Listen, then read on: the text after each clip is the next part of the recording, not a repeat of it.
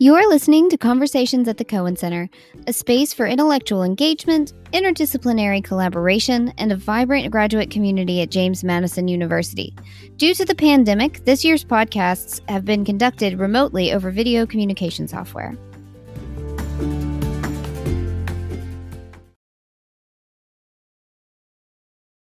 The road leading to this election has been tumultuous and conflicting. Even from the very first moment that Donald Trump was declared president, the gears began turning in the Democratic machine to dethrone the president in the next election. Who would become the next nominee from the Democratic Party? A contested primary season was pretty much declared closed when Joe Biden swept Super Tuesday after winning South Carolina, among other states. Super Tuesday also saw the suspension of campaigns by Pete Buttigieg and Amy Klobuchar, and a few weeks later, Bernie Sanders. Black people in South Carolina propelled Joe Biden to his victory of the nomination, but does this consolidation of black people in one state represent the galvanization of an entire group of people that are represented throughout the country? We chose this topic because of the temporal proximity of the election and the way that black voices have been cam- campaigned towards, as well as utilized to campaign towards non black voters. It is important to remember to elevate black voices and experiences, but we must also understand that black voices are not homogenous. There are many experiences that do not align with the standard black narrative that has been presented by the media. We must also state before we go forward that there is no black person speaking on this podcast, so if we do present anything that is incorrect, we do welcome correction. So, this is going to be a little bit of a roundtable discussion here. Um, we're going to introduce ourselves here. So, my name is William Ronaldo. Um, I am a first year in the graduate program in the uh, School of Communications here at JMU. Uh, I am focused on environmental advocacy and uh, I am not really certain what I want to do after after I am done with the, the graduate program. But the article that I focused on for this was The Afrocentric Idea and the Cultural Turn in Intercultural Communication Studies by Reynaldo Anderson. So basically, this article is about, uh, well, the Afrocentric ideal, which is a theoretical perspective that focuses on the agency of um, African people. And so Anderson is uh, focusing on Asante and his work in the 1970s and 80s that would uh, foreshadow and frame the debates uh, that would uh, in communications, uh, but also in education, sociology, literary, and cultural studies um, uh, into the 1990s and even into the 21st century. Um, so this piece itself uh, focuses on many ways in which the Afrocentric idea is seen. So I'm going to be focused primarily on the religion aspect uh, later on when we do get into the bulk of what we speak about. So next, I would like to introduce our next speaker. Hi, my name is Christopher Samuel. I am a second year grad student at James Madison like Will, I am an environmental. I'm majoring in environmental communication. Um, my research interests align in the axis of race, religion, and psychoanalysis. I hope to get a PhD afterwards to focus on the ways that Afro pessimism and theology indicate a certain way of thinking about the world and how we ought to relate to it. The piece I did in relation to this roundtable conversation for today I read uh, intellectual intellectual dislocation, applying analytic Afrocentricity to narratives of identity by Asante. This article and kind of aligns with what Will was talking about in terms of how the need to return to uh, an idea of Afrocentrism and to think about the ways that African agentic capacity ought to look like. Uh, I also couple this with Frank Wilderson's book called Afro Pessimism and how he understands the nature of being and also grammar when talking about black life. Uh, my name is Leah Tripp. I am a first year graduate student in the Communication and Advocacy program here at JMU. I am in the strategic track and I hope to um, work in the nonprofit world post grad, um, hopefully in the realm of advocating for um, migrant farm workers and um, rights and justice in that realm. I will be talking about the problem of race in public address research by Eric Watts. Um, this article talks a lot about the universalizing effects regarding race that happen in public address and politics um, and kind of the universalization that happens when we allow um, really just white imperial powers to uh, lead the conversation on race rather than giving that voice and agency to people who actually experience those things in their everyday lives. So, the way that this podcast is structured is that we each have come up with a question that we wish to pose based upon the readings that we did. Starting us off is going to be Leah with her question. So the question that I had for this conversation um, actually pulls on Asante's piece um, that I think can be related to the stuff that I read about um, in Watts's article. So my question is, how have we seen sentinel statements postulated by those in leadership and by marginalized groups in regards to the upcoming election? Um, now, before we answer this question, I feel like it might be important to kind of situate ourselves regarding what a sentinel statement is. So, sentinel statements, according to Asante, are statements that signal a text's location during the earliest parts of an analysis. Um, so, he gives an example um, of an African American author introducing his theme with the statement, Harvard is my home. Um, and what this tells us is not that the person has necessarily abandoned the idea of Africa or African culture, but it means that the potential for abandonment appears early in the text. So I kind of want us to talk about in the presidential debates how have we seen leaders, specifically Joe Biden and Donald Trump, uh, utilize sentinel statements and kind of trigger that idea of the propensity for abandonment. So I felt like the first place to start off, at least when I was reading about sentinel statements and dislocation and some of that stuff that Watts was talking about as well, um, a good place to start was in the most recent debate Donald Trump stated that um, he had done the most for the African American community since Abraham Lincoln. Now, despite the factual errors in this statement, um, it also tells us just a lot about the idea of dislocation and situating things from the narrative and voice of imperial powers. So, one, Trump is saying he's done the most since for black people since Lincoln, which first of all collapses and kind of universalizes the black experience, meaning that it's kind of like this just this monolith that's been going on since Lincoln, um, rather than kind of talking about the diversity of that experience. But then also you've got Donald Trump talking about when he's talking about things that have been done for black people, he situates it around the figure of Abraham Lincoln rather than situating it around um, black activists who have done things for the community throughout the years. And so when we dislocate to that time in the American past that's right after the Civil War, we're still hinging this narrative on the idea of slavery and of that time period, and we're making the white man the hero and still asking black people who are watching Trump who, you know, he's trying to get support from or groups he's trying to get support from to base their experience on this idea of I am akin to Lincoln, the man who quote unquote frees you from slavery, a time in which you were still dislocated from African history and from that situating. Um, so I think that that's kind of a good jumping off point for that. I also think in relation to that process of dislocation in which he uh, uses the analogy of him being to Lincoln or that he has done just as much, it does what it does the very thing that Asante pushes back on, which is that it lacks a theoretical frame to understand the matrix of what that reality was really like. And that is that Lincoln did not necessarily care about black folks, but rather care about the economic incentive and the economic or the economy that was being fractured because of civil unrest that was taking place on plantations that caused the North and South to be divided. It was not so much they cared about black folks per se, but the economic uh, fungibility of blackness that can be leveraged in the same manner that Trump is using, even Biden uses black life to leverage this type of conversation in which for example, like Trump talking about how he's able to offer more jobs to black folks, or how Biden's able to provide better access to healthcare for black communities. All these things is not so much because they care about black life, but rather to sustain and to maintain their economy and also sovereignty within this imperial position of being president. It's kind of how I look at your analysis of that question as well. And also, like on Asante's idea of Afrocentrism, there is absolutely no agency within placing Lincoln as the, the figure on which all the hopes and dreams are supposed to rest upon.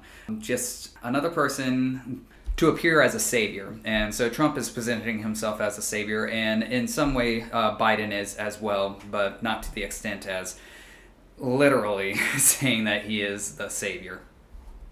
So, in also kind of relation to what Leah was talking about in regards to Lincoln, I think what kind of calcifies is the mantra of the right currently, or at least Trump's right, is make America great again. And what that sensational statement does is that it brings us back to that moment, or at least for me, it brings us back to kind of the historical points in American history in which America's economy was flourishing, in which society was quote unquote thriving, uh, that there was that there was peace domestically on the lands uh, or on the American soil. But all those like type of kind of enunciations are one that goes back to my earlier point about Asante, how it obfuscates a theoretical analysis of what was happening to people of color, particularly black and brown communities. Like during time America was great in which folks were thriving and there was an economic flourishment. That was taking place during times of slavery, during times of genocide, during the sharecrop era, the Reconstruction era. Right into Jim Crow. Yeah, exactly. And the larger conversation about society and the way that that metric is utilized is all through a consequential framework in which we value the most voices or the ones that is not liquidated but rather solid and can be accounted for. And also make up a bulk of society, which happens to be white folks that make up a bulk of society. Um, which kind of, like I said, obfuscates a larger conversation at hand. Well, on the other hand, uh, we do have Joe Biden, who has a few statements as well that, well, slogans, I should say. So he says, Unite for a Better America, which does seem to go against the idea of making America great again, but rather that the greatness is in the future. However, it does still play into the idea of dislocation because it does take people says that people are not currently in a space that they can unite with others and create a great Amer- uh, a good America, a better America. The concept of needing to shift to the person who is being voted in rather than the person who's supposedly going to be voted in needing to shift to everyone else which i understand that that's a that's a quite a huge thing because like there's so many different groups that have so many different ideas and um, and ways that they would like to go forward. I mean just like we are uh, liberal or left, and we can't figure out what we uh, uh, we agree on things, but then like we do have arguments on the way in which it should be implemented, and I do think that the the right does see that as a bit of a uh, a strength on their part, but also that's just me ranting a little bit. That's not part of this um, podcast, but um, I'm gonna leave it in there. Uh, hey, Another one that I want to talk about that Biden has, though, is Restore the Soul of America, which does seem very similar to Make America Great Again, but it also does seem to have this religious undertone or connotation to it. I know I know how you all identify religiously. I do see the idea of a soul as not truly a thing, um, but that that exists after, but rather, you know, it's our it's our conscience. It's what we live with. It, it defines who we are, and it does have a tangibility to it. But does the country itself have a tangible soul? How does that work out? And is is that something that does need restoration? Was the soul tarnished? And is there any reason why we should go back to the tarnished soul rather than creating a new soul? Well, I would actually say that I think I, I think that the ways that Biden kind of encapsulates this idea of soul in the way that you're describing it from my point of view, it sounds a lot more of a psychic reality that's tied to a particular ideology that Biden seems to want to project into the future, right? This idea that there's a possibility for us to redeem America or that there's redemption in uh, in each individual and that if we're able to vote for the right individual, we're able to endorse a right social reality.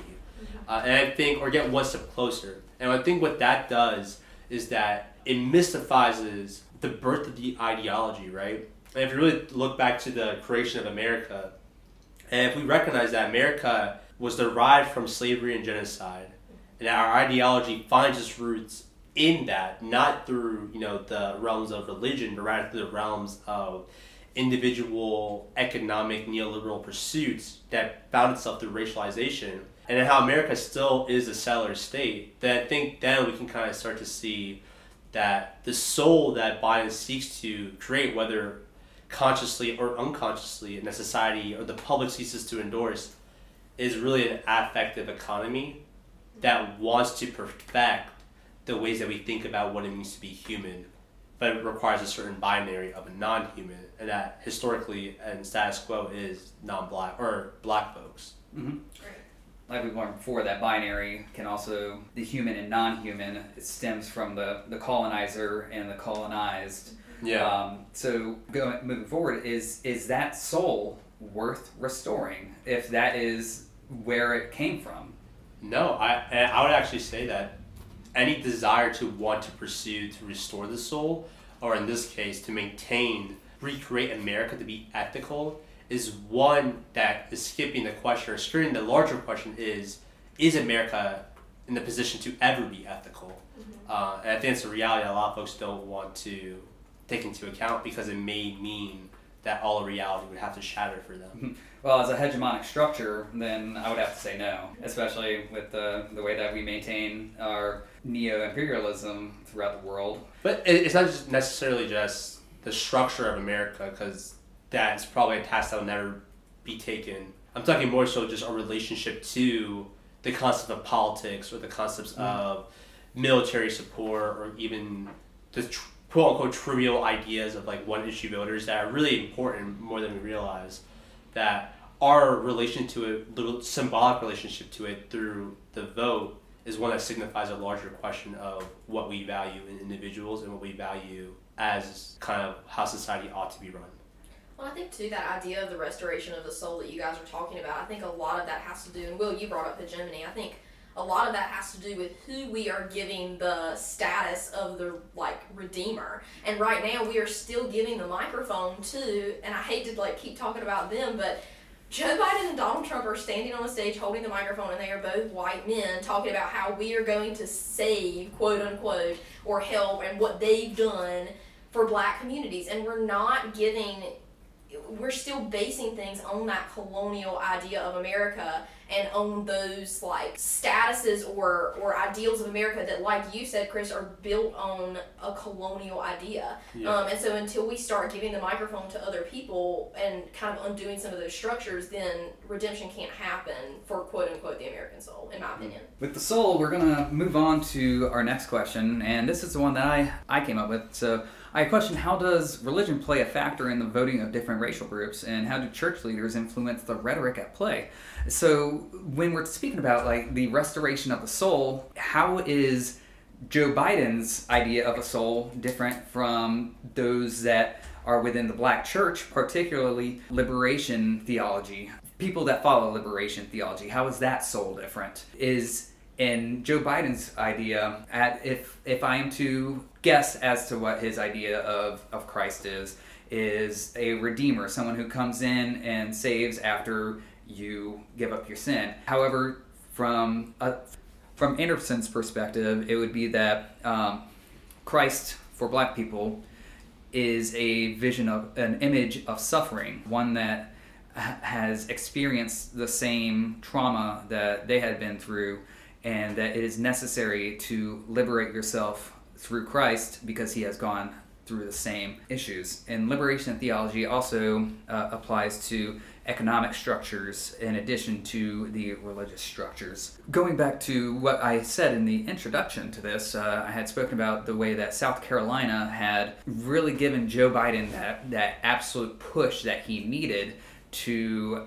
edge out everybody else. And that did come with the help of church leaders. So is this is there a certain part that liberation theology does kind of take a back seat to what what may be seen as and we've heard this all throughout the election season the lesser of two evils Yeah. Well, I would say I think what is taking place is kind of representative of the larger issue with the church is that uh, evangelical or typical evangelical Christians and their theological approaches to understanding the gospel is one that is centered on treating others as if they were Jesus. But as you said about liberation theology, uh, liberation theology focuses on juxtaposing the black, particularly black liberation theology, juxtaposes the position of the oppressed, that being black folks in this case, being that similar to that of Christ. James Cone talks about it in the cross and lynching tree. Mhm.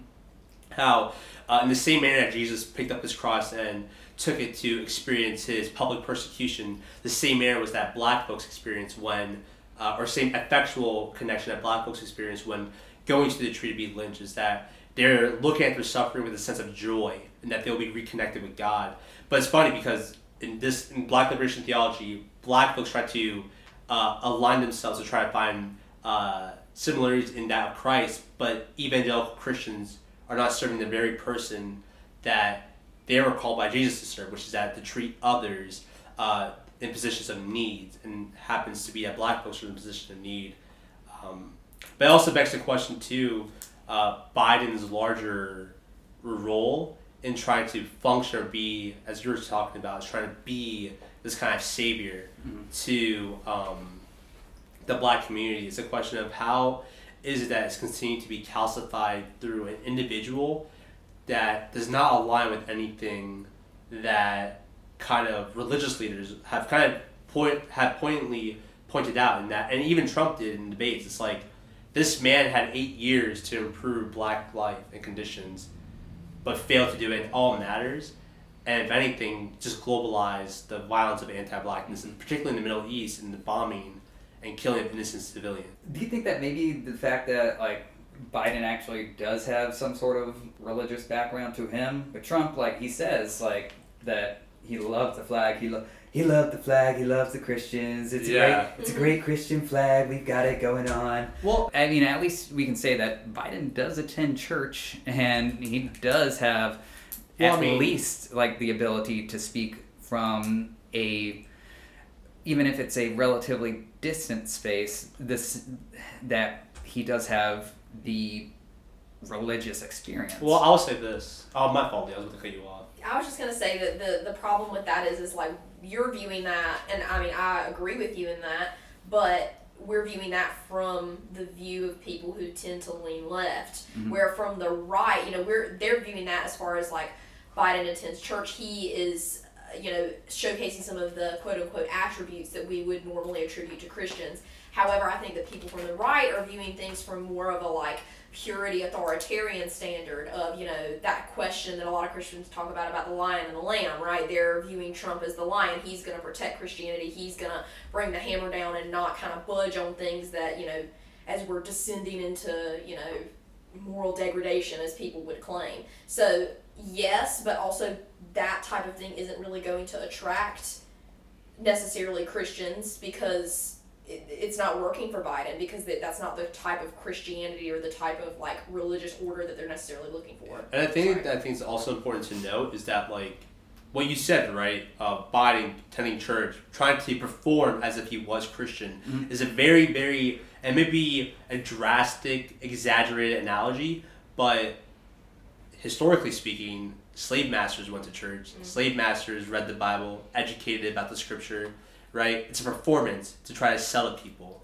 And I think that's the issue of when religion plays its part in politics, is that it misses a larger question of how a the figure of Christ is supposed to be prefigured or figured in uh, reality, and it also misses all the scriptural points that point towards a disavowal of politics because politics at its core always tries to commodify religion for capital gain like that becomes a leverage, another moment of leveraging the the hope that black folks and other people of color can have in these systems. Yes. They wish to they wish to portray the idea that the economy bends bends the knee to Jesus, but Jesus actually bends the knee to the to the bull market. Yeah, exactly. And I, think the like the, the the issue too at hand is that like we begin to miss the purpose, or the church begins to miss its purpose what it's supposed to be serving. That's the, the community. But instead, because it is aligned with uh, political fervor, and because society says if you don't vote, then you're unethical, and they use Jesus as the motive, uh, what we're seeing is a collapsing of church values with mm-hmm. political values. And what we're really seeing is that individuals are just very insidious, and the structure allows for that insidiousness to be birthed through Black Death. So, totally off from that conversation of Black Death uh, and religion, uh, I want to pose this last question to kind of round out this conversation. That is, how are the tropes regarding race related matters being articulated through the political system? And the second question, or the follow up question, is what larger structural theories, if any, are attached to these tropes? So I asked this question, or this two part question, because A, Asante uh, really does kind of layer throughout the piece this idea of a need for a theoretical approach to understanding the society that we exist in now and to understand uh, agency capacity to be uh, an, an agentic individual. Then, secondly, uh, I asked this question because uh, one of the Watts pieces that we are not talking about, um, which was the cosmopolitanism. Cosmopolitanism? That's the word. Thank you, Will. and then uh, also my separate book reading of Afro-pessimism by Frank Wilderson, which in which the Watts piece does reference Wilderson's theory of the grammar of suffering, and that is how do we think about the ways that we utilize these tropes in order to evoke a response, and how is that response inherently racialized? So, the reason why I asked this question is because, uh, surprisingly, or not necessarily surprisingly, because it should have been predicted after the whole Greta Thunberg UN speech, the conversation about climate change was really a salient point of conversation or contestation in this past these past two debates between Biden and Trump. And that stasis point was always hampered around this trope of the child or future generations and how we need to protect future generations and society. And it aligns a lot with what I'm doing with my research, with my thesis, um, and that is that that trope is one that I would argue is inherently anti-black, and it's because of the fact that we are now acting on the environment, and it's because we think this impending doom that's taking place in the future, the Sentinel statement that's taking place in the future, is what is going to impede on society. But leading up to this point, the communities that have been affected by this have been indigenous communities mm-hmm. and black communities. They have Africa has been suffering from massive droughts with lack of support. Flint, Michigan still does not have any clean water. Treaties have consistently been violated. And more importantly, when folks are talking about protecting future generations and the child, they're thinking about a white individual and not a black. And that is where I think these tropes are really being leveraged and really reflecting a fungible a fungibleness to blackness in which we can pick and choose how to talk about black life. But it obfuscates a desire that kind of is under is kind of subtle within society. Mm-hmm. Like they sh- they may not be racist, but they sure are anti-racist. Yeah, exactly. It just kind of just shows like the very insidiousness of the political debate, and also the trop or the tropological usage of these terms. Because a lot of times, like folks are voting without really interrogating these issues mm-hmm. and these ideas, and what they're really doing is justifying Black Death more and more and when you think about the ways that language is being utilized, it's just it signifies something different, right? And that's what that's important to know that like tropes signify they're metaphors or metonymies that signify or take chains of ideas and package it to signify something larger. And when we see with the child with the environmental conversation is that we're seeing ideas of futurity, of civility, of economic flourishment, of protecting nature, and also with all within all that is a white kid, white family, a nuclear family that needs to be protected. Mm-hmm. Uh, it kind of talks about what you are talking about this idea of re-instantiating this Western hegemony of control, of sovereignty, and stuff. Just like in um, the book that I've been reading, uh, Queering Colonial Natal by T.J. Tallie, there is uh, quite a bit of speaking about um, securing a Western hegemony through the pressuring on of Western customs um, within within the colonial Natal. So Natal was a colony in South Africa in the uh, late 19th century, mid 19th century to late 19th century. And there was a strong mission element to it. So when I bring up tropes in this case, I mean, I'm speaking about the ways that proper dress and proper speech were impressed onto them. And we do continue to see that as a trope today, whether it be from not so much from politicians, but rather from I, see this more from pundits and uh, people that tend to have more of a hand in culture. So, by trying to bring them in uh, by saying what is a proper dress, what is a proper speech, both in Natal and in and in America and other places, we are trying to dissolve the culture and essentially do what is effectively called cultural genocide by destroying the past to pave the way for a white future. But even then, within Queering Colonial Natal, it is shown that even those that do toe the line and work with the white settlers and follow their rules, they are never seen as part of the true majority. They will always be sitting on the outside. So this the trope I guess I'm trying to bring up is the idea of paternalism. eh, But being in a position where you're never able to actually earn the adoration of your father. Mm, damn. Um, I think that really ties into, I'm about to cut that, but I think that really ties into um, the idea of what you guys have been talking about about tropes and collapsing things. You know, we had that infamous statement from Joe Biden about, you know, if you're not, if you don't vote for me, Oh. you're not black. Yeah, how the hell have we not Um, talked about that yet? Yeah, That's super racist.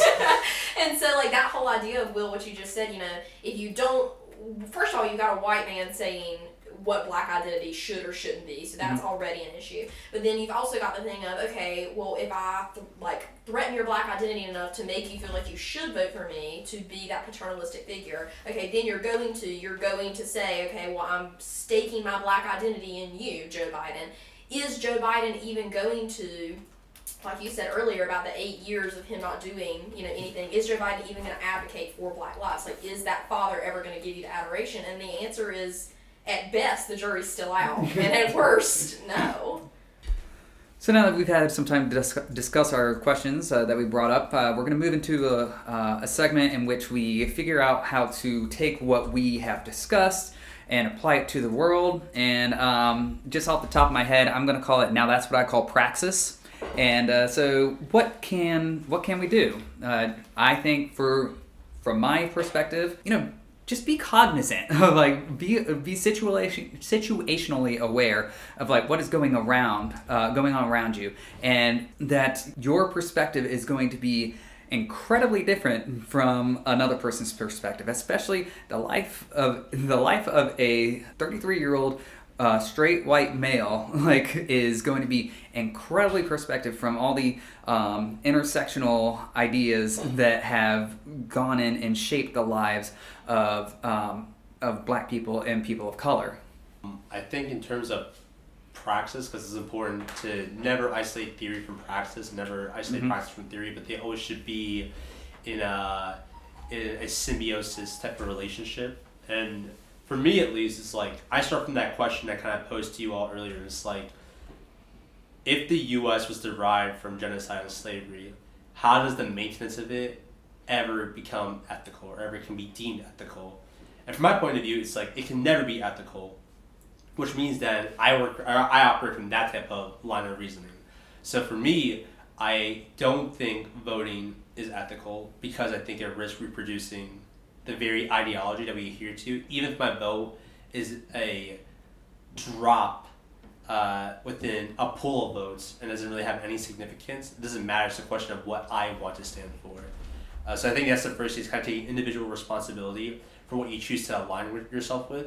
And secondly, I think it's being more involved in the community, become more invested within the grassroots micro movements that are taking place, because um, everything's kind of an assemblage. It feeds off each other, bounces off of each other. So I think giving to the poor, and I hate to uh, try to Christianize it, like borrowing from like Jesus's vernacular, like give to the poor, the blind, the widowers, the widows, the motherless, and the fatherless, and that happens.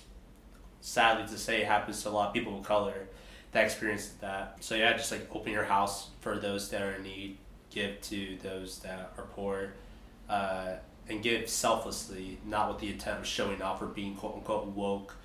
And stop taking pictures of your protests. We get it. Mhm. Like you're woke. Stop posting stuff on Blackout Tuesday. Like we get it. I agree. Um, I guess kind of jumping off from both of you guys, I think Will made a really good point about being aware situationally. Um, so that's definitely something I'm going to take for these readings from these readings, just using the examples of like sentinel statements and of this idea of universalizing race in a way that removes some of that agency. Being aware of those things, especially. Um, aware of the fact that they happen on both sides of the aisle and kind of calling those out and recognizing them as they come. Um, but then on the other side of that, um, tying into what Chris said, you know, obviously putting that into action, you know, trying to give to the poor, give to those who, you know, are being underrepresented, but also taking that a little bit further and putting those people in positions of power, giving them the microphone so that they, we don't have this override of you know redeeming the American soul or make America great again, where we're centralizing America, centralizing the entire experience of someone who's a person of color, um, rather than Americanizing that experience. That's going to be really important for me moving forward in this conversation. All right. And uh, does anybody have any acknowledgments? Like, uh, want to say anything to anybody? Like, Uh, Hi, mom.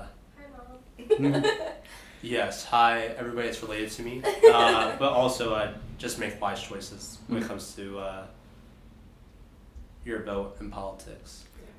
Well, to you all, I, I thank you all for doing this podcast with me, and uh, whoever is listening, we thank you all for uh, for tuning in or you know just putting us on uh, for a little bit. So thank you all for listening.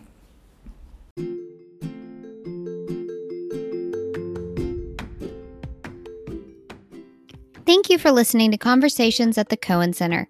You can follow us on Facebook, Instagram, and Twitter at, at JMU Cohen Center.